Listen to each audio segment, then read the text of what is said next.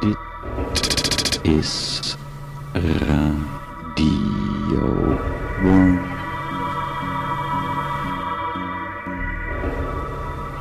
Dit is Radio 1.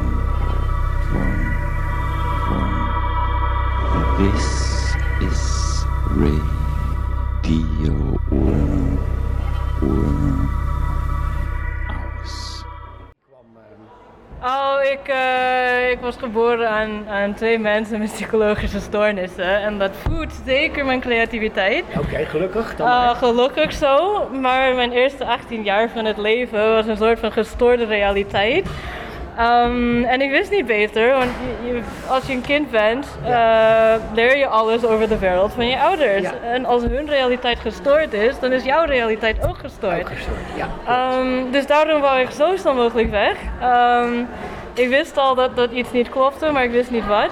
En eh, ik had gewoon vanaf mijn tiende of zo een dwang om weg te gaan. Ehm, dus toen ik 19 of 20 was, ging ik naar Duitsland. Eh, heb daar drie jaar gewoond ongeveer. En per ongeluk ben ik naar Nederland gekomen, want ik wou reizen. En ik woonde dicht bij de grens. Ehm, en toen ja, ging ik naar Groningen. En toen werd ik verliefd op die stad. Ehm, en omdat ik mijn hart volgde, zei mijn hart: hey, je moet in Groningen gaan wonen. Je weet niet wat je gaat doen, maar je moet er gewoon gaan wonen. Eh, dus even een, een woning geregeld. Eh, en toen ik daar was, dacht ik: oké, wat wil ik nog doen in mijn leven? Ik wil psychologie studeren. Ehm, ja, dat mocht niet van mijn ouders. Waarschijnlijk omdat ze dan ja, dan zou ik eh, hun beter eh, begrijpen. En zij wilden dat gewoon niet, want ze wisten ook deep down dat hun realiteit gestoord was. Ehm, dus dat heb ik gedaan. Ik eh, ben afgestudeerd met een master in ontwikkelingspsychologie.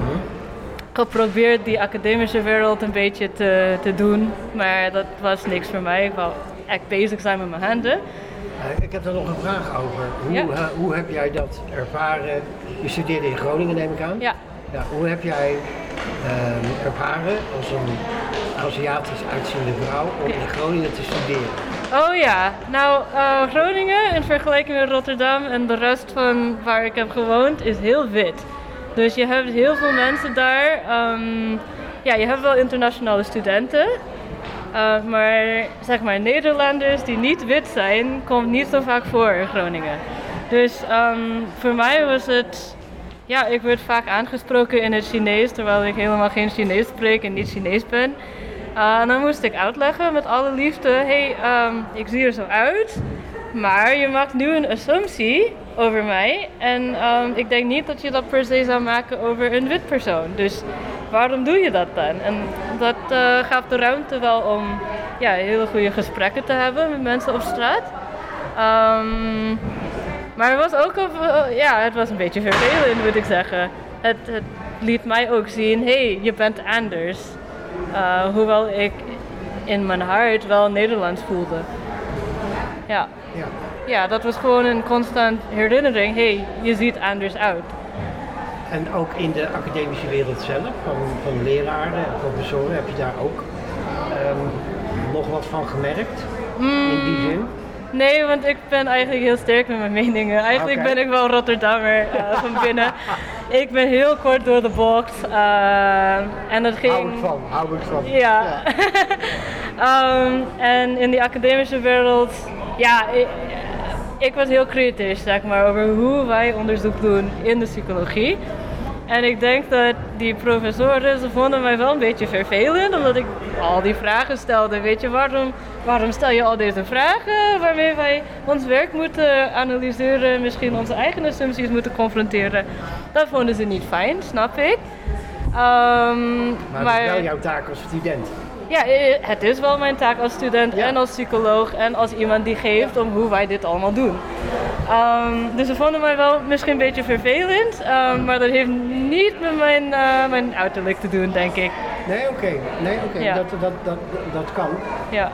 Um, het vreemde is, en dat, dat is opmerking in zijn algemeen, want ik wil niet speciale faculteiten daarmee aanspreken, maar ik krijg vanuit mijn positie bij Worm, mensen die in de academische wereld zitten, toch vaak klachten over wat ze ook wel noemen microdiscriminatie op ehm, en microgeweld Mhm. ehm, binnen die academische wereld. En maar is, eh, natuurlijk Erasmus is wel bijvoorbeeld een hele grote universiteit. Ja. Dus is dat, daar ligt het misschien ook wel aan. Ja, het zou wel kunnen. Weet je, die microagressies, die ervaar je overal. eh, of die ervaar ik en andere mensen met verschillende kleuren. ehm, die ervaren wij overal. En ja, of de, ik weet niet wat ik daarover eigenlijk Nee, maar goed of je dat zelf ook zo ervaren hebt. Als, als vervelend, als, als eh, onderdrukkend of... Nou, ik word ook eh, op straat gewoon heel random gevraagd: hey, eh, oh, je bent student. Of ik was dit gevraagd: hey, je bent student, werk je niet bij een snackbar of zo? En ehm, ja, toen wist ik niet wat de referentie was. En toen ik mijn vrienden vroeg: hey, wat bedoelden ze hier daarmee? Uh, ze zeiden, oh, vaak werken Aziatische mensen bij een snackbar. Ik dacht, oh, daarom was ik dat gevraagd. Ik dacht, wat een random vraag om iemand op straat te vragen. Dat is gewoon raar. Ehm, maar ja, nu ik langer in Nederland eh, woon, snap ik dit soort dingen meer. De, de angst van de Nederlander is dat de Aziaten alle Nederlandse frietkramen overnemen. Maar ja, ehm, dat, dat soort dingen. Dan denk ik, oh, je denkt dat ik niet slim genoeg ben om, om te Nou, studeren of zo. Uh, of je denkt dat ik, ik, mijn wereld beperkt is aan de typische ja, Aziatische beroepen als snackbar of dus die, restaurant die, of wat dan die ook. aannames. Hè? Ja, die de aannames. aannames die, nou zeker voor iemand zoals jij, Hmm. eh, bijna dodelijk zijn. Want dat in jouw beroep, als, in dit geval heb je psychologie gestudeerd, Ja, is dat natuurlijk die aannames bijna dodelijk. Want die, ze blijven daar maar op, eh, op doorspelen. ja, precies, precies. Maar aan de andere, andere kant heb ik zoveel tegenslagen gehad in mijn leven, dat ik dit allemaal zo grappig vind. Ja, Want, eh, gelukkig maar voor ja. Ja. Ja, nu ben ik wel op een punt waar ik denk, oh wat kut, oh, oh wat grappig dat dit allemaal gebeurt. Ja. Ehm, dus ik probeer altijd die, eh, ja, die grappigheid in het leven te zien, want anders red ik het niet hoor. Nee, nee, nee Ja. dat begrijp ik ook. Ja. Dat begrijp ik ook. Ehm, maar nou ben je dus nu hier in uh, All You Can Art. Oh ja, dat, eh, ja daar ga ik En ehm, hoe gaan we dit eh, verhaal koppelen aan wat je nu doet in je, als werk? Mhm. En de, de kunst koppelen aan wat je nu doet als werk, maar ook de kunst koppelen aan jouw studie psychologie. Oh, heel veel. Oké, we gaan eerst. eh, we gaan het eerst over hebben. eh, Ja. We gaan eerst mijn werk bespreken. Ehm, ik werk bij Hotspot Hoodspot. Dat is een sociale onderneming en wij proberen iedereen die we tegenkomen een stukje verder te helpen in het leven. Dus onze vrijwilligers, ze leren gewoon nieuwe vaardigheden, ze verbeteren hun taalvaardigheid. Mijn Nederlands is echt flink verbeterd doordat ik daar werk. Ehm, en wij doen dit allemaal door een maatschappelijk probleem op te lossen. Dus op dit moment hebben we een weggeefwinkel ehm, voor al de mensen die, eh, die niet genoeg hebben om te eten thuis. Ehm, en daar geven we eigenlijk voedselreststromen weg. Dus we vinden duurzaamheid heel belangrijk. Ehm, en in plaats van dingen inkopen bijvoorbeeld, we gaan gewoon dingen die anders weggegooid zouden worden, die halen we op en die geven we aan de mensen die het hardst nodig hebben. Uh, en daarnaast doen we ook boterhamsters. En dat is uh, broodtrommels op school voor kinderen die dat nodig hebben. Want veel docenten en directeuren hebben gezegd: hey, we merken honger in de klas. Maar we zijn allemaal zo overvraagd in het onderwijs dat we geen tijd hebben om dit te regelen. Um, dus toen kwamen ze naar ons toe met de vraag: hey, jullie zijn een sociale bedrijf. Kunnen jullie iets um, voor de kinderen betekenen? En dat begon wel in Krooswijk met vijf scholen. En inmiddels hebben we, ik denk 20 of 22 scholen. Uh, en dat gaat nog groeien, denk ik. Oké, dus dat is wat ik doe op werk. Uh, het belangrijkste punt in, in verband met All You Can Art is dat um, op werk komen alle verschillende soorten mensen samen om mooie dingen te maken.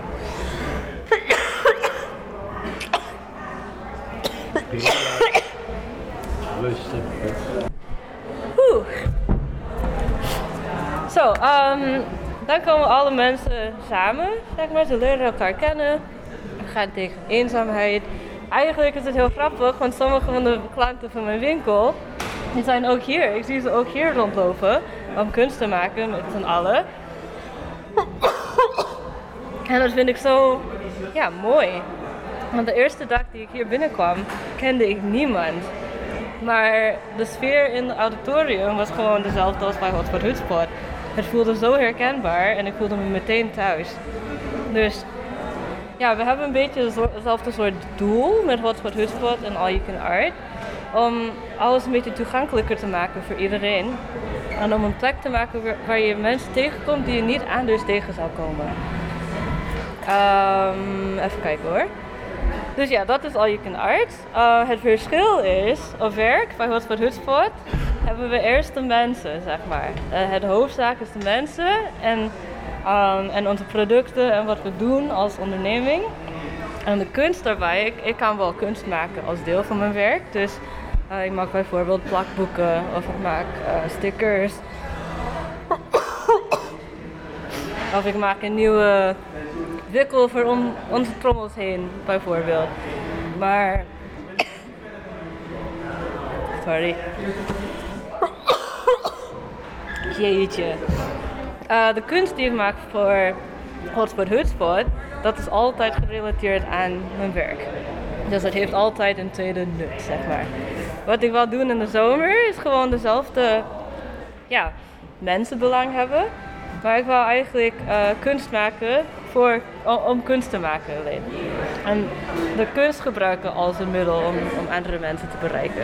Dus bij Hotspot Hutspot gebruiken we eten om mensen te bereiken. En hier is het eigenlijk dezelfde ding, maar in een andere verpakking. We gebruiken kunst om mensen te bereiken. En eh, ja, dat is hoe dit allemaal samenkomt in mijn hoofd. Voor mij is dat radio maken. Ja, ik heb een team van 40 nationaliteiten, dus nou, die doen allemaal andere dingen. Iedereen maakt zijn eigen programma, hebben zijn eigen onderwerp, zijn eigen muziek. Of, nou ja, maakt, maakt helemaal niet uit, maar die mensen worden in de gelegenheid gesteld om dat te doen bij Radio Voor. Oh, dat is zo leuk. En dat, dat, dat is dus het punt. En er komen hele mooie dingen uit. Dus wat dat gaat. eh, Ja, en je geeft gewoon de ruimte voor de ruimte, mensen zich uit te het. drukken. Dat is, ja. meer, meer is het facilitair zijn, ondersteunend. Ja. Maar iets anders kunnen we niet doen. We kunnen ons niet bemoeien met wat die mensen willen. Dat is hun eigen ding. ja, en zo is het ook hier. Kijk, je krijgt eh, materiaal, je krijgt de ruimte, je krijgt een paar opdrachten en de rest is aan jou.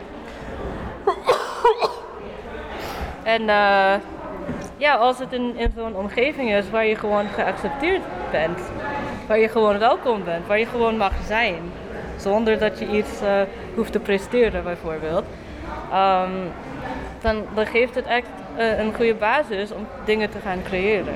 Want als je heel veel stress hebt, dan kan je niks creëren. Dan ben je gewoon in de stress over, oh, deadline dit, of oh, ik moet per se dit allemaal perfect produceren. Ja, zo gaat dat niet. Bij ons, bij Wat voor Hutspot, is het ook zo met het eten. Als het eetbaar is en als het enigszins lekker is, prima, weet je. Ik ga niet eh meer neuken over, oh, dat stuk paprika moet 1 centimeter naar rechts of zo. Nee, dat ga- gaan we niet doen. Ja. Dus- Dus je gaat geen drie sterren restaurant worden. Nee, we doen wel drie gangen, maar niet drie sterren. Ik heb daar nog een opmerking over. Ik ben eh, zelf religieus. En, en ik kom uit ook een familie die eh, dus zeg maar eh, religie. maar wij wel, zijn wel vrijdenkers. Hè. We zijn dus niet orthodox of zo, maar echt vrij in het, in, in het geloof. En ik heb een van de dingen die ik geleerd heb van mijn tante, de zus van mijn moeder. Die was officier bij het leger des Heils. En die vroeg ik op een gegeven moment. Eh, dan, toen kwam ze bij ons weer eens eten, dan kwam ze uit de zaal en dan had ze gepreekt en dan kwam ze bij ons eten. En dan vroeg ik op een gegeven moment aan tante Tony, van tante, wat betekenen die twee S'en op uw uniform? Hè, er staan een officier die heeft dan op- op hun uniform twee S'en. Dat betekent eigenlijk gewoon Salvation Army, maar dat wist ik toen nog niet Ah. als kind. En, toen zei, en dat heb ik altijd onthouden, want dat heeft ook met de religie te maken. En toen zegt ze soep en salvation. Ach. We gaan het eerst hebben over de soep. Hè? Eten, drinken, dak boven je hoofd, dat is de, dat is de soep. En als we dat bereikt hebben, hè, dus dan gaan we het wel eens hebben over de salvation. Ja. Ja? Dus dat heb ik dus geleerd van mijn tante. Soup and salvation. Ja, je moet eerst je basis op orde hebben. Ja, en daarom eh, werken we volgens de, de duurzame ontwikkelingsdoelen, de SDG's. Ja. Ehm, vooral omdat er dingen als geen armoede, geen honger. Kijk, als je honger hebt, ga je niet denken over, oh, hoe kan ik mijn elektriciteit duurzamer maken? Nee, je moet eerst eh, volle maag hebben, weet je. Je moet eerst een sociale verbinding hebben. Een, een support system is heel belangrijk. Iets zachter moment. Ja, precies. En er zijn ook ehm, veel bedrijven die zeggen: hé, hey, we zijn duurzaam, we gaan bomen planten. Ja, heel fijn. Maar duurzaamheid is een eh, complex probleem, zeg maar. En daarom met de, met de Sustainable Development Goals, of de duurzame ontwikkelingsdoelen, je moet ze eigenlijk allemaal tegelijkertijd aanpakken, want anders gaat het niet, niet echt lukken. Dus eh, complexe problemen hebben gewoon complexe oplossingen nodig. Het is niet genoeg om, om alleen één van die 17 doelen te pakken. Oké, eh, even kijken. Ehm, Oké, dus de tweede vraag die je mij stelde was over. Nou, ik heb eerst All You Can Art en werk uitgelegd. Wat was de tweede vraag? All You Can Art Ja, en. en, en, wat, wat, je- wat je daar verder mee wil, wat je dus, nou een beetje je doel is. Hè? Ik snap dat je, je werk is het doel. Oh, met psychologie. Met Oh, ja, psychologie en, en ja. Kijk, dit is mijn periode. Ik heb eh, drie jaar lang heel hard geknald zonder vakantie. Want wij waren bezig met de coronacrisis. eh, maaltijden bezorgen, weet je. We, konden, we hadden geen, gewoon, gewoon geen vrije tijd. Ehm, dus nu we bezig zijn met boterhamsters en nu we geen maaltijden meer brengen elke dag, heb ik een zomervakantie. Gefeliciteerd. Ja, eindelijk. En ik dacht, oké, nu kan ik de tijd nemen om, om een soort van zelftherapie te doen, weet je. Ehm, met, met het maakproces in, in kunst, voor mij tenminste. Ik probeer in mijn gedachten te kijken en mijn emoties te kijken over wat is het dat ik wil uitdrukken. Ehm, dan ga ik gewoon dingen proberen, dingen proberen te maken. En dat gemaakte werk is een soort van bespiegeling van wat in mijn hoofd speelt. Ehm, dus dan kijk je je eerste versie en je denkt, ah oké, en je denkt verder over die emotionele waarden en dat soort dingen in je hoofd. En dan heb je zeg maar een geüpdate idee van wat je eigenlijk wil maken in de wereld, zeg maar. Eh, en dan ga je gewoon door. Je, je vraagt jezelf, je, je confronteert je eigen assumpties. Je vraagt een beetje dieper, oké, waarom voel ik dit? Oh, dat heeft met mijn trauma over dit te maken. Oh, oké, hoe kan ik dat in mijn kunst doen? En dan doe je dat op je schilderij of op je sculptuur of wat dan ook. En dat is een feedback loop, snap je? Dus, dus het is gewoon constant zelfreflectie, het kunst maken. Ik denk dat het ook voor heel veel kunstenaars ook zo is. En dat ze in eerste instantie zichzelf ook helemaal geen kunstenaar noemden, maar dingen zijn gaan maken om zelf bepaalde dingen te verwerken. Ik weet dat ik dat ook doe, hè, om het even simpel te zeggen. dus, ehm, dus wat dat gaat begrijp ik het wel. Ehm, en uiteindelijk ontdek je dus eigenlijk dat je kunst aan het maken bent. Ja. Het is eigenlijk een soort zelfreflectie, inderdaad, een soort zelfhulp, om dat op die manier uit te drukken. En dan ontdek je, hé, hey, andere mensen vinden dat ook weer leuk en die vinden dat ook interessant. En, en dan wordt het ineens, krijgt het een andere, een andere laag erbij. Ja, Althans, dat is mijn beleving. Ja, dus eh gisteren of, eergisteren hadden we een gesprek met Tirzo over. Oh, je moet echt dik bij jezelf blijven. Je moet niet denken aan hoe ga ik eh, iets maken die verkoopbaar is, bijvoorbeeld. En daar ben ik helemaal mee eens. Want ook met Hot for Hutspot hebben we ervaren dat als je het maakt en als het een goed idee is en als je eerlijk bent tegen jezelf, dan komen de- komt het geld wel vanzelf. Ehm, dus als je dat met de juiste intenties en voor de juiste reden maakt, uit passie, uit een, een noodzaak om dingen te maken, dan, dan ben je gewoon goed bezig. Hebben ook een leuke opmerking over. Ik heb een hele tijd in Breda gewoond en mijn buurman, dat was een kunstenaar en een filosoof. Dus hij had en de kunstacademie doorlopen en hij was afgestudeerd filosoof. En ehm, die zei, kunst is een noodzaak. Ja, Kunst is voor mij een noodzaak, want anders kan ik niet lezen. Mhm. En, en hij zegt, Het maakt helemaal niet uit wat ik nou precies maak. Dat is eigenlijk niet heel erg belangrijk, maar het is noodzaak. Het is een noodzaak voor mij om te kunnen leven. Dus kunst is noodzaak voor hem in ieder. Ja.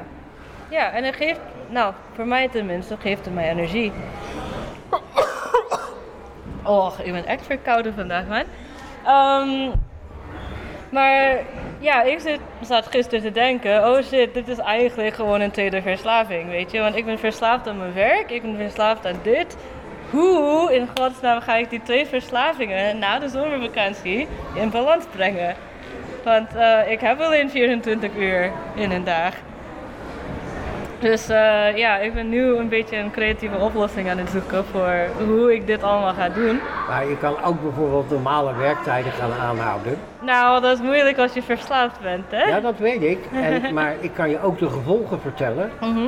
Want ik ben op een gegeven moment afgekeurd in mijn werk eh, als automatiseerder. Ik kom uit de computerwereld. Mhm. En ik werkte op een moment 60 tot 70 uur per week.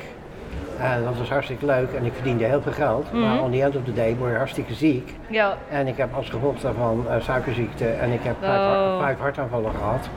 En, ehm, dus, ehm, en ook een brain damage. oei, Dus, heftig. ehm, dus dat is het gevolg van als je op een gegeven moment niet je balans vindt in werk en ontspanning. ja. Terwijl die ontspanning ook wel werk kan zijn, maar dat is dan een ander soort werk. ja. Daarom werk ik nu bij Radio Worm. Nou, ik merkte ook. ehm, Kijk, een van de dingen met dit zelftherapie-ding door kunst te maken, is dat ehm, ik merk beide, er, er zijn heel veel parallellen, omdat dit mijn twee liefdes zijn, weet je, mijn werk en mijn kunst. Eigenlijk zijn ze twee, two sides of the same coin. Ehm, en ik ben degene die het allemaal druk maakt, weet je. Niemand zegt, oh je moet dit produceren. Niemand zegt, oh de sticker moet zo uitzien.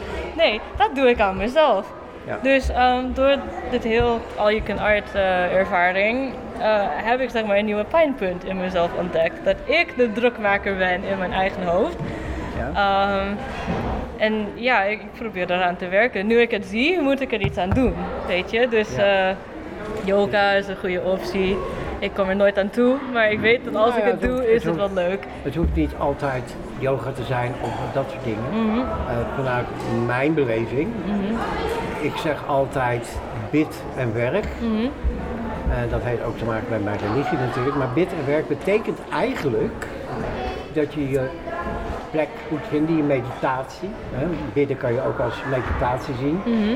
Om bepaald doel te bereiken. Dus je ontspannen, hè, en contact zoeken met. Hè.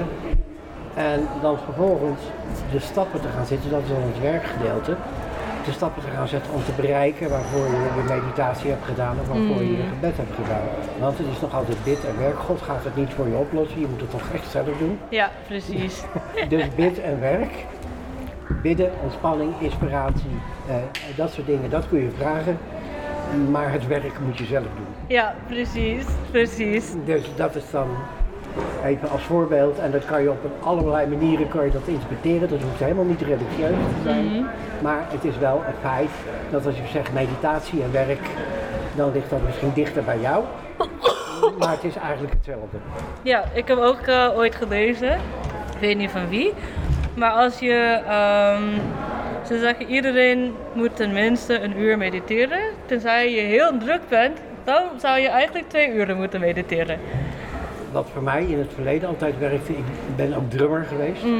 Dat ik in de tijd dat dat kon, want ik woon nu in een flat, dan kan dat dus niet. Maar dat ik iedere dag twee uur repeteerde achter mijn drumstel. Ah ja, dat is ook, eh, ook zo.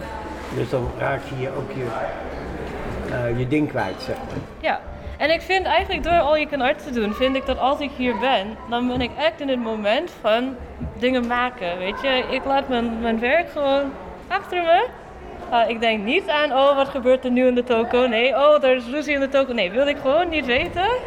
En dan ben ik gewoon hier en dan ben ik gewoon in het moment dingen aan het maken. En ja, als ik uh, geen deadline en geen, uh, hoe zeg je dat? Prestatiegerelateerde eisen aan mezelf stel, dan is het wel um, ontspanning voor mij om kunst te maken. Maar het is wel een slechte gewoonte om te zeggen: oké, okay, hoe kan dit beter? Dat moet beter morgen of wat dan ook. dat is aan de ene kant een heel goed streven, maar aan de andere kant moet het geen verplichting worden. Ja, ja, Dus het streven mag er wel zijn, maar je moet het je niet jezelf verplichten. ja. En kijk, ik zie mezelf als eh, zeg maar de ouder van mijn innerlijk kind. En ik probeer altijd in die headspace te gaan als ik merk dat ik alles een beetje te druk maak in mijn hoofd. Dan zeg je, oké, wat zou je eigenlijk tegen Pipje zeggen? En dan zou je zeggen, hé, hey, het is niet erg als het niet perfect is. Weet je, gewoon één stap tegelijk. Geniet ervan, weet je. Ik geloof zelfs voor mij Mhm. dat de imperfectie Juist mooi. juist mooi is, juist een deel is Ja, van wat het moet zijn. En die gelikte kunstwerken die tegenwoordig steeds meer om je heen ziet. Ik refereer daar bijvoorbeeld aan Jeff Koons.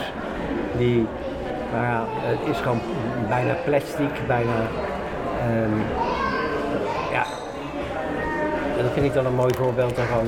Dat is zo perfect dat, dat het eigenlijk gewoon ja, industrieel is bijna. En in principe werkt hij ook industrieel, want hij maakt het niet zelf, hij laat het door iemand maken. ja, het is gewoon wabi sabi, is gewoon leuk zo. Ja. Ja.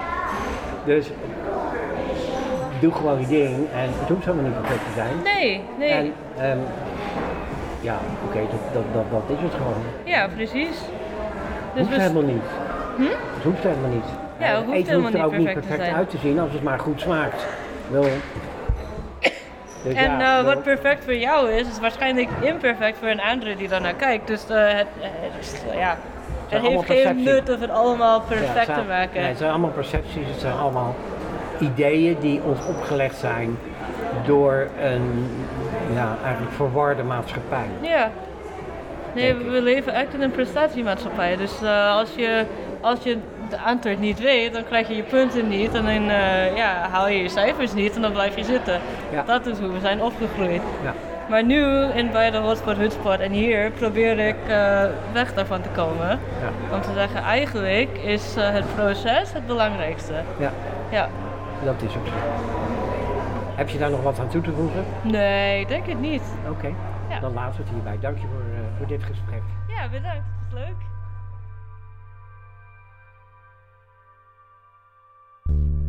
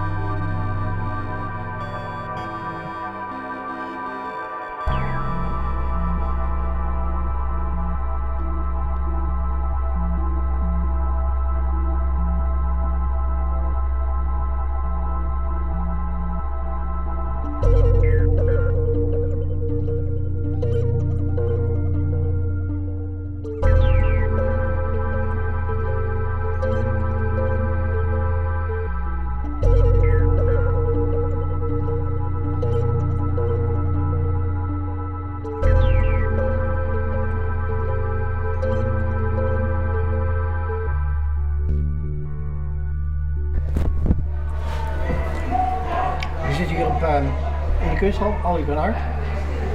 Wat is jouw ehm, betrokkenheid bij eh, IBB, dat op de eerste plaats? En op de tweede plaats Can Art. Nou, mijn betrokkenheid bij IBB, ja, ik was daar eh, als eh, alumni nu. Maar ik was sinds in 2006 of 2007 was ik eh, op IBB als een van de studenten. En IBB bestond net het tweede jaar van bestaan. Dus, eh, en ja, ik ben naar IBB gegaan niet omdat ik kunst wil studeren of iets eh, creatiefs. Ja, een vriend heeft me uitgenodigd, dat, eh, omdat ik veel- teken. En ze vonden mijn tekening mooi en de ouders ook.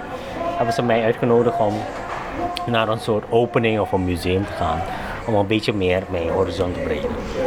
Maar ik had nooit interesse in eh, kunstenaar te worden. Maar die dag bij daar gaan, blijkbaar zijn, is het een toelatingsdag.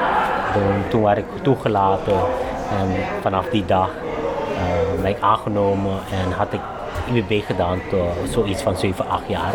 Omdat ik was vrij jong. Was vrij jong toen, want ik was in Suriname naar Curaçao verhuisd. En ik moet nog mijn VSBO af, nee, ik moet mijn havendiploma halen, want ik moet nog eh, eh, al die trajecten ingaan. En ik heb ook geen Nederlands paspoort, want ik heb een Surinaamse paspoort. Dus ja, je had ook die proces van naturalisatie. Dus IWB had me ook daarin geholpen. eh, in die zin van eh, hoe werkt het systeem en, enzovoort. Om- Omdat mijn ouders Chinezen zijn en heel traditioneel zijn. Dus alles wat te maken heeft van toekomst, opvoeding, is heel abstract voor hun, omdat ze alleen geloven in status. En de hoogste status in de studie is doktoren of uh, uh, financieel a- adviseurs of mensen die in de uh, grote weten- maatschappij werken. Dat, dat is belangrijk. Maar kunst, ja, dat is een entertainment business. Dus daar, daar verdien je geen geld. Dus eh, vandaar heb ik acht jaar of zo al gestudeerd. Die heeft David en Tierso mij geadviseerd. En tot de dag vandaag nog steeds onze eh, mentor bijna. Dat ik in de KBK in Den Haag eh, ging studeren. En daar heb ik mijn fine arts, fine arts studie in eh, schilderkunst. Maar ik ben geen schilder. Ik, ik ben een beetje meer autonoom, want ik gebruik de medium dat het beste het concept kan uithalen. Dus als zingen het beste is, dan laat ik het eh, gedaan in zingen of dans enzovoort. Uh, jammer genoeg is alleen, je moet je richting kiezen. Dus je, het wordt, je wordt wel geforceerd. Ja. Uh, maar dus heb ik schilderafdeling gedaan, maar ik, ik teken meer in mijn werk. Dus vandaar na mijn afstudeer heeft David hier zo mij uitgenodigd omdat IWB 10 jaar uh, jubileum was. Het is een jubileum, een 10 jaar uh, bestaan. En ik was ook net afgestudeerd, hebben ze mij uitgenodigd om mijn werk te presenteren en ook mee te doen. En sindsdien hebben ze uh, mij uitgenodigd samen met Roxette in het begin om onderdeel te zijn van Oiken Art. En zo vandaar zijn we opgebouwd tot de dag vandaag. En ja, daar ben ik ook heel dankbaar. En het heeft me ook mijn perceptie van wat mijn werk eigenlijk betekent ook meer vormgeven. Want ja, heel veel mensen denken dat kunst of een artiest moet in een galerij zijn, maar dat is niet altijd waar. Want je kan in een galerie belanden, maar dat betekent niet dat je werk beter is dan uh, anderen. Want je kan, ja, je kan zelf een kutwerk maken, maar omdat het die verkoopt, verkoopt die alleen, maar ze verkopen niet omdat het inhoudelijk goed is. Het kan zijn dat ze het kopen omdat het esthetisch mooi is. Maar wat is kunst? Dat moet je altijd vragen als een, uh, als een kunstenaar, denk ik. Nou, dat moet je zeker afvragen. En dat was eigenlijk mijn volgende vraag. In hoeverre heeft IBB en um, voordat je naar de kunstacademie ging, jou gevormd? Um, best veel, want uh, IBB toen was heel hands-on in praktijk. Theorie niet echt heel diep, want IBB was nog uh, in het begin, dus in de beginfase. Maar we hebben wel voor de laatste jaren toen ik op IBB zit, uh, drie, vier jaren, half jaar David en half jaar Tierse. En tussendoor artist residence uh, van rond, de mensen van de wereld. En de residentie duurt misschien vier, vijf maanden of half jaar zelf. En dan krijgen we ook lessen. Dus we hebben ook constant steeds een meestergezel met de kunstenaars. En daarbij, eh, ja, later heeft het ook mij zo gevormd van het kijken en denken. Hetzelfde passie en vlammen van eh, David en Tierzo. Dat kunst niet over geld gaat, want het gaat juist niet over geld, het gaat over de mens. En wat hebben we hard nodig eigenlijk als mensen? En je ziet dat kunst toch een bepaalde kracht heeft om mensen bij elkaar te brengen, maar ook op te wekken in een manier dat hun betekenis kunnen vinden in hun bestaan, bijvoorbeeld. Ehm, dus dat heeft mij ook vormgegeven van mijn werk.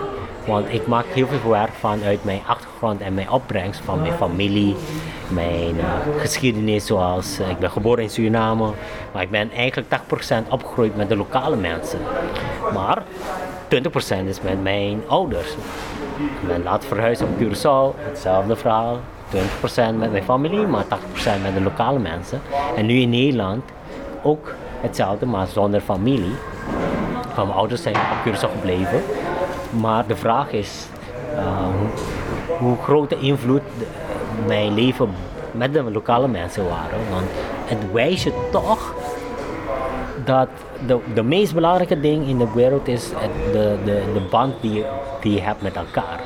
Want heel veel mensen zijn gehecht, aangehecht van imago, eh, materie, status en geld. Maar op puntje op paaltje, het meest belangrijke is niet daar. Het is toch de band die je wilt hebben met je, met je medemens, zoals je vrienden, je ouders. En eh, daarbij zijn ze alleen bewust op de laatste moment. Ja, wat ik zelf nadeel vond van galleries, is dat je een aantal dingen gemaakt hebt die dan op een, in een gallery terechtkomen, of zelfs meerdere galleries. En dat als je de volgende keer daar werk gaat aanbieden, dat ze eigenlijk verwachten dat het min of meer hetzelfde is als Ja. wat je daarvoor gedaan hebt. Dat is waar, want Terwijl van mijn beleving is dat je als kunstenaar eigenlijk continu aan het zoeken bent van oké, waar, waar ga ik heen, wat ga ik doen? Wat- eh, en dat betekent dus dat het uiteindelijk niet om het geld gaat, maar het gaat om je eigen beleving. Het gaat ja, om, ja, ja, ja. Een gallery is mooi, maar het heeft ook zijn limiet erin. ja, Want, behoorlijk. want ik weet dat zij voor eh, die, de beker die je hebt gemaakt, die verkoopt.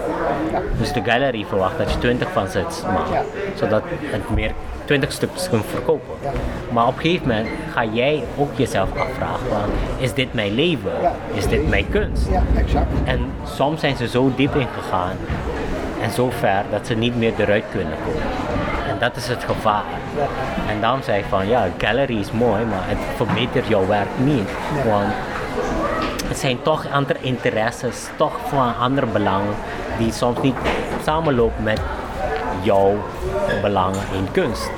Want misschien maak je werk om speciaal te verkopen. Ja, dat is perfect. Ja. Weet je, ik heb niks tegen aan van galleries. Maar voor ontwikkelen, ja, dat moet je echt heel sterk met jezelf zijn. Ja, dat, dat denk ik ook. Ik ken iemand die heeft op een gegeven moment als kunstenaar zijn eigen galerie gemaakt om, zijn werk te verkopen, of haar werk te verkopen in dit geval. En dat is zelfs nog redelijk succesvol, omdat ze juist die galleries zat was, omdat ze iedere keer meer of meer hetzelfde verwachten. En zij zegt in mijn galerie, van vanzelf, kan ik dus doen en laten wat ik wil. Dus als ik iets wil veranderen, dan, Ja. dan doe ik dat. Ja. En eh, Ik het even mee wil nemen. oh,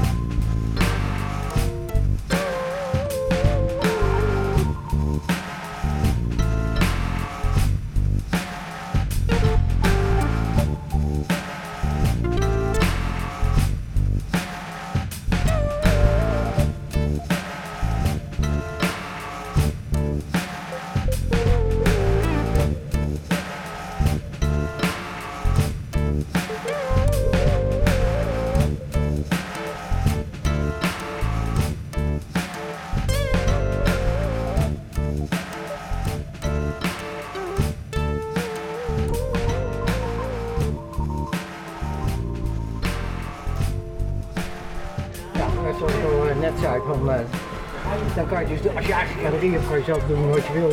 Ja. En als je ineens zin hebt om eh, te gaan boetseren, dan kan je lekker boetseren. En eh, als je dan ineens wat anders wil, dan kan dat ook, want het is jouw plek. En als de mensen eenmaal jouw plek gevonden hebben, dan heb je grote kans dat het nog lukt ook. Ja, ja, ja. Ja, en in dit geval is het dus ook goed Ja, gelukt. Maar En uiteindelijk iedereen vindt zijn eigen weg en wat ze zelf prettig vinden. Maar bij mij, ja, ik, ik wil niet echt met galleries werken. En mijn werk verkopen, ja, dat ja, maar, schoot nooit uit mijn hoofd. Is mooi. Als iemand mijn werk koopt, dat vind ik mooi, maar het is niet mijn eh, ur- urgentie eraan. Het is niet mijn doel om alleen te verkopen. Want ik geloof toch, die eerste ontmoeting die ik heb met IBB en David Tiso, weet je, dat toch eh, in, in mij iets heb opgewekt dat eh, kunst gaat niet over dat alleen. het gaat toch over die band die je opbouwt en hoe je mensen bij elkaar brengt of op weg of op de weg wijst. Ik denk dat is veel mooier dan alleen aan geld denken. Want geld is een mooie ding, maar het is niet de belangrijkste. eh, je hebt het nodig. ja, je hebt Ja, het nodig, maar het is niet de belangrijkste. kopen, maar- Want als je zelf wil verder ontwikkelen, kan geld je helpen. Maar uiteindelijk, het werk zelf to- is toch een inhoudelijke ding. En als je niet verder inhoudelijk bezig bent, in plaats van dat je steeds bezig bent met geld, dan, dan verlies je toch de inhoud die je aan het ontwikkelen bent in jouw eigen kunstwerk. vervelend zijn. Maar eh, Voetjes omhoog dan. We zijn zo fan, ja. ja, ja. jammer. Einde, einde van de dag pas. nee, maar heel, maar heel veel mensen die, die, die tijdens de studie in de kunstacademie, die, die denken dat een kunstenaar is als je in de galerie bent. En ik weet niet hoe dat is ontstaan. Dus ze gebruiken die cliché verbeelding van een kunstenaar moet roken, drinken, elke dag feesten en vrouwen hebben of mannen. Nou, dat is een beetje, denk ik, uit de Parijse scene Ja, ja, van, ja. eh, Die maar, van eh, Picasso en dergelijke gekomen of zo. Maar en, en dat vind ik zo bizar, want dat, maakt, dat is niet een goede kunstenaar. En je ziet als je in de kunstacademie loopt, dat iedereen toch hetzelfde soort cliché aankleedt. Dus hoe ze dat manier uitstralen, omdat ze geloven dat, dat het is een soort cultuur binnen de school die imago creëert van dit is een kunstenaar. Ja. Terwijl eh, dat niet waar is.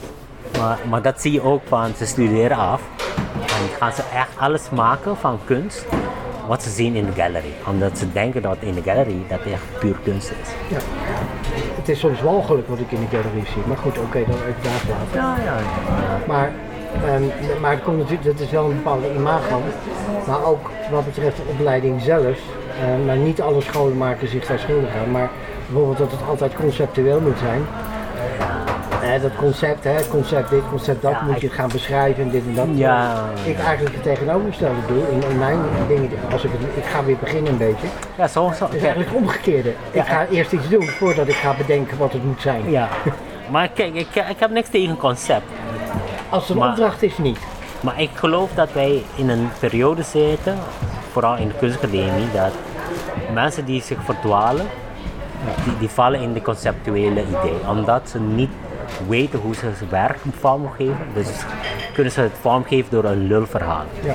Eh, Maar dat is niet echt de kwaliteit. hè, Want zonder die lulverhaal is je werk gewoon niks. Nee.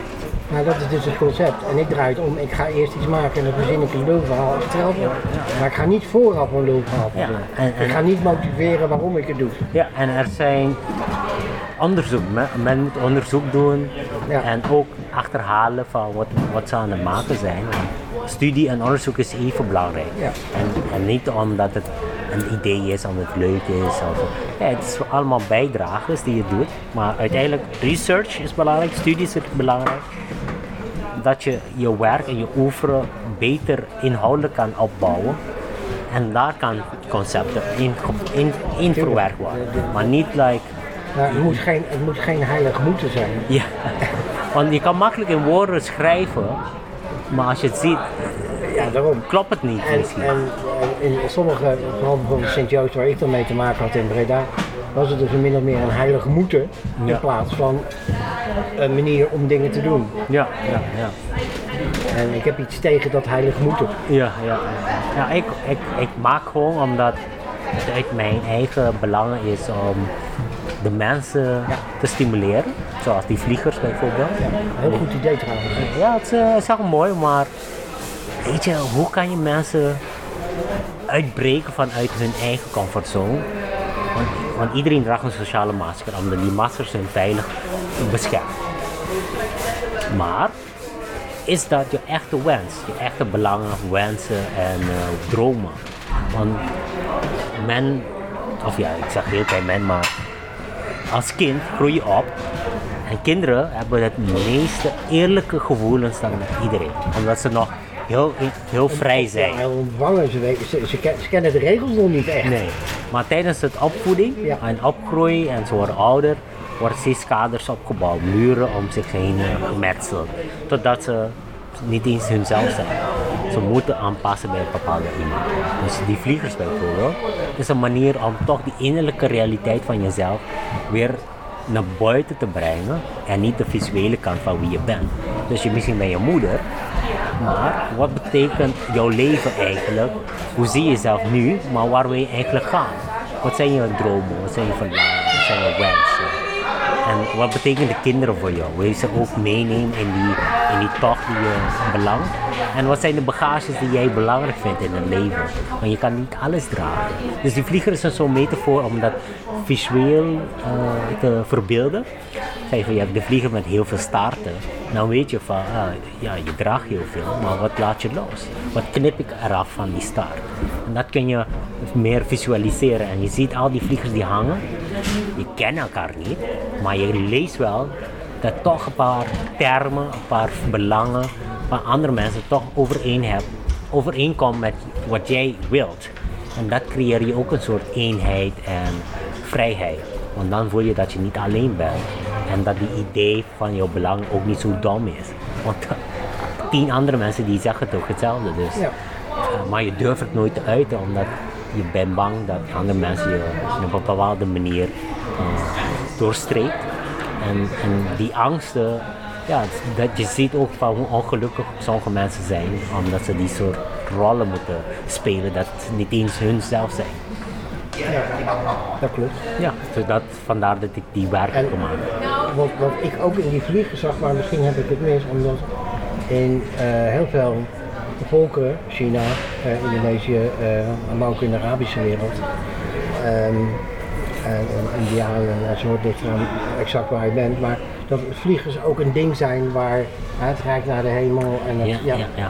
Dus het heeft ook eh, in die zin ook een bepaalde spirituele Ja, spiritueel, betekenis. is- ja, vandaar dat ik ook heb geschreven van het is een altaar van reflectie. ja.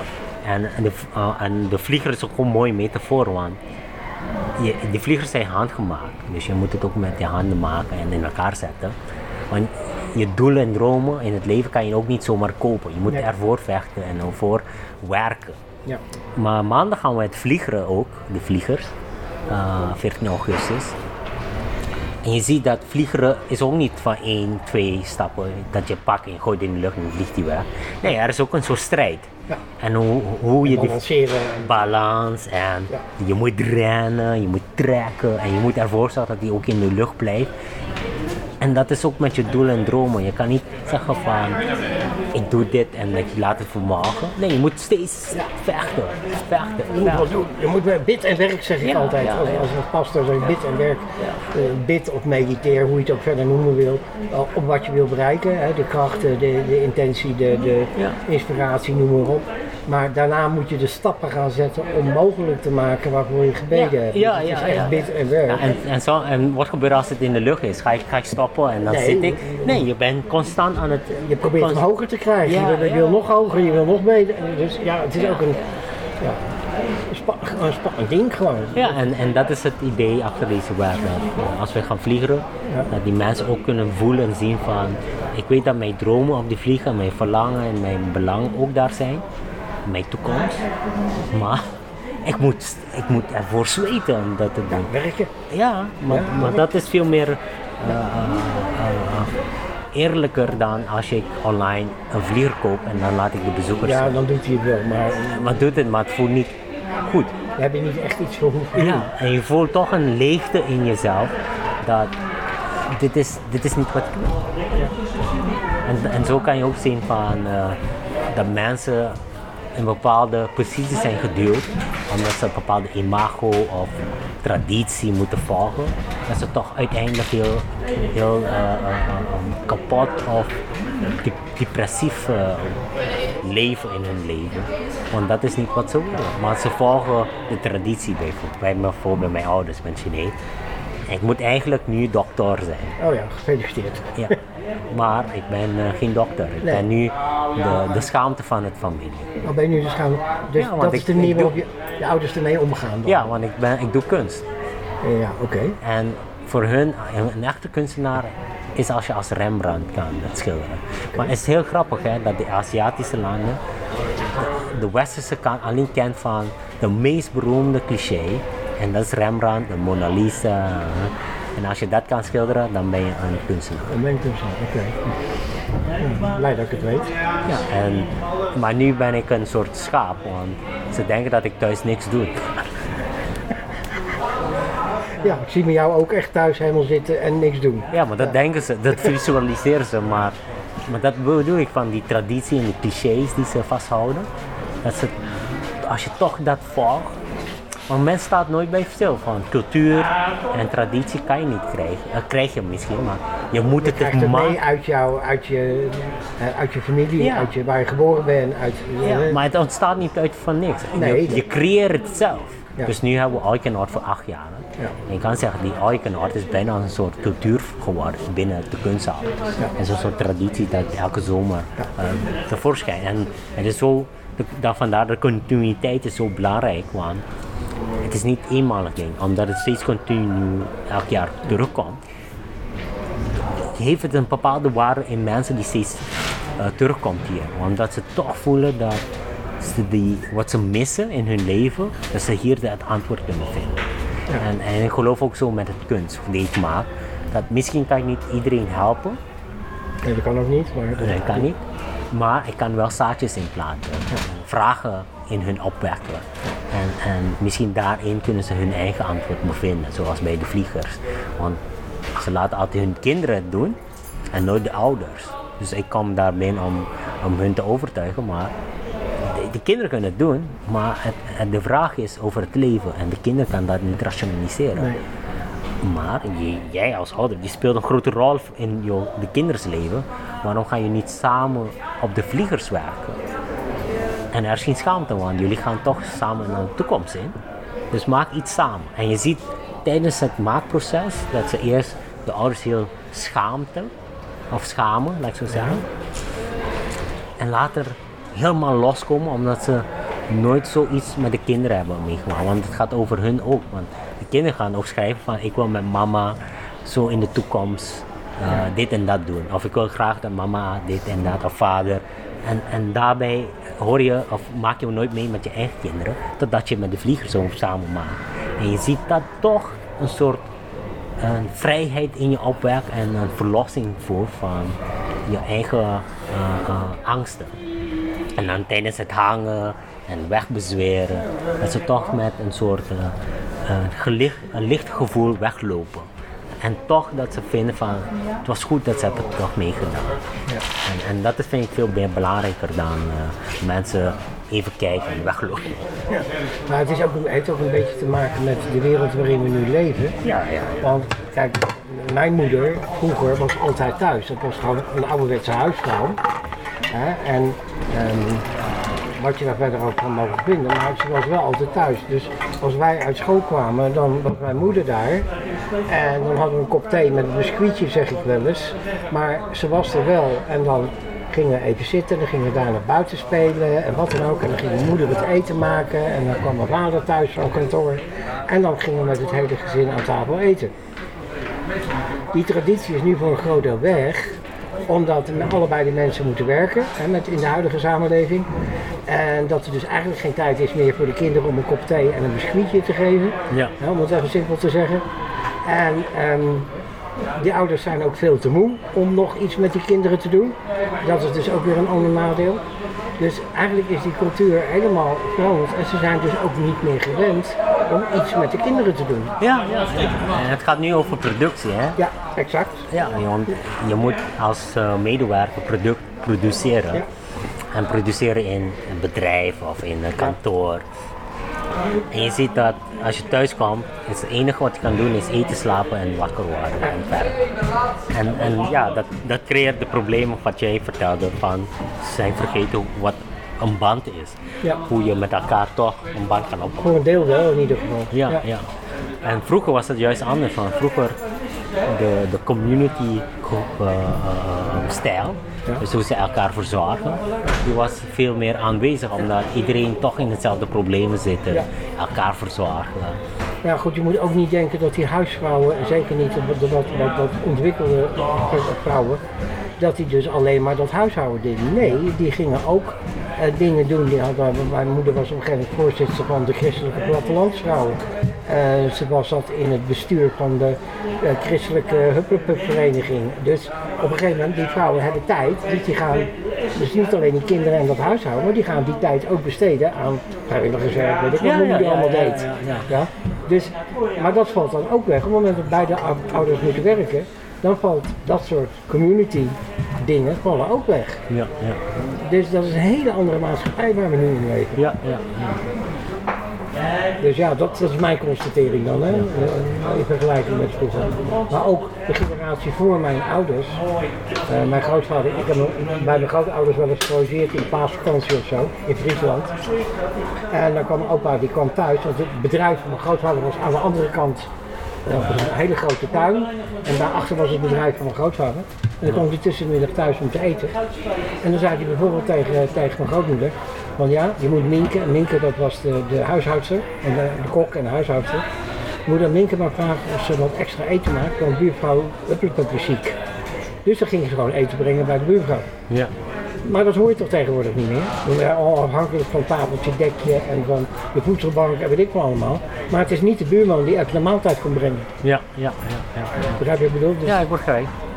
Ja, het is heel wat anders deze wereld. Ik weet, maar dan, daarom geloof ik die, die kunst met de participatie en eh, de sociale projecten die wij doen hier in Oikenaar, dat het toch veel belangrijker is dan, een- nee nee, het is nodig, laat ik zo zeggen, het is nodig omdat we zijn zo gefragmenteerd, nu in deze tijd, dat eh, wij die, die, die, die, die, op, die samen sociale band nodig hebben. Want deze project die brengt ook mensen samen.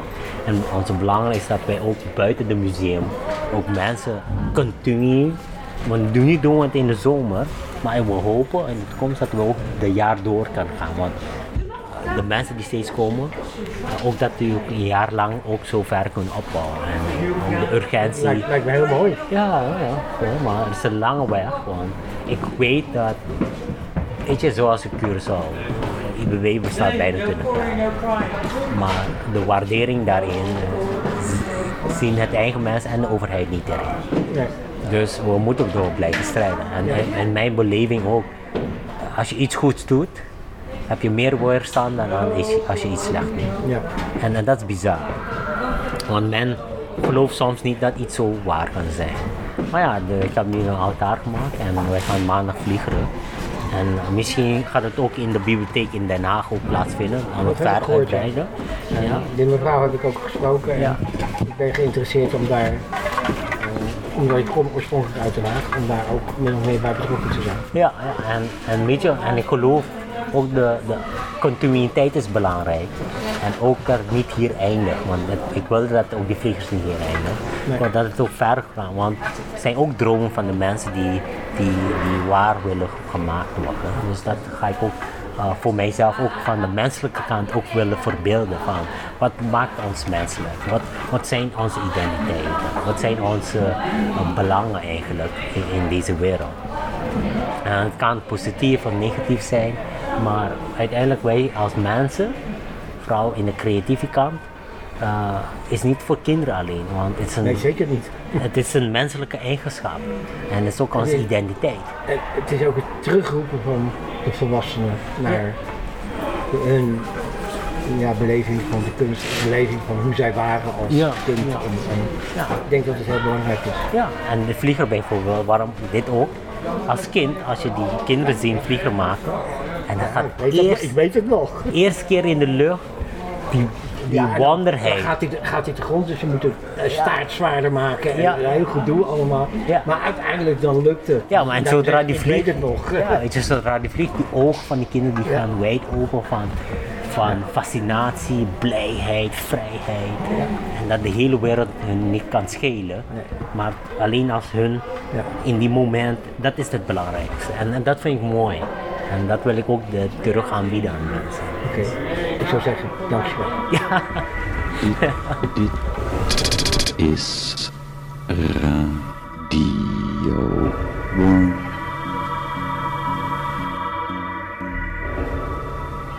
Dit is Radio.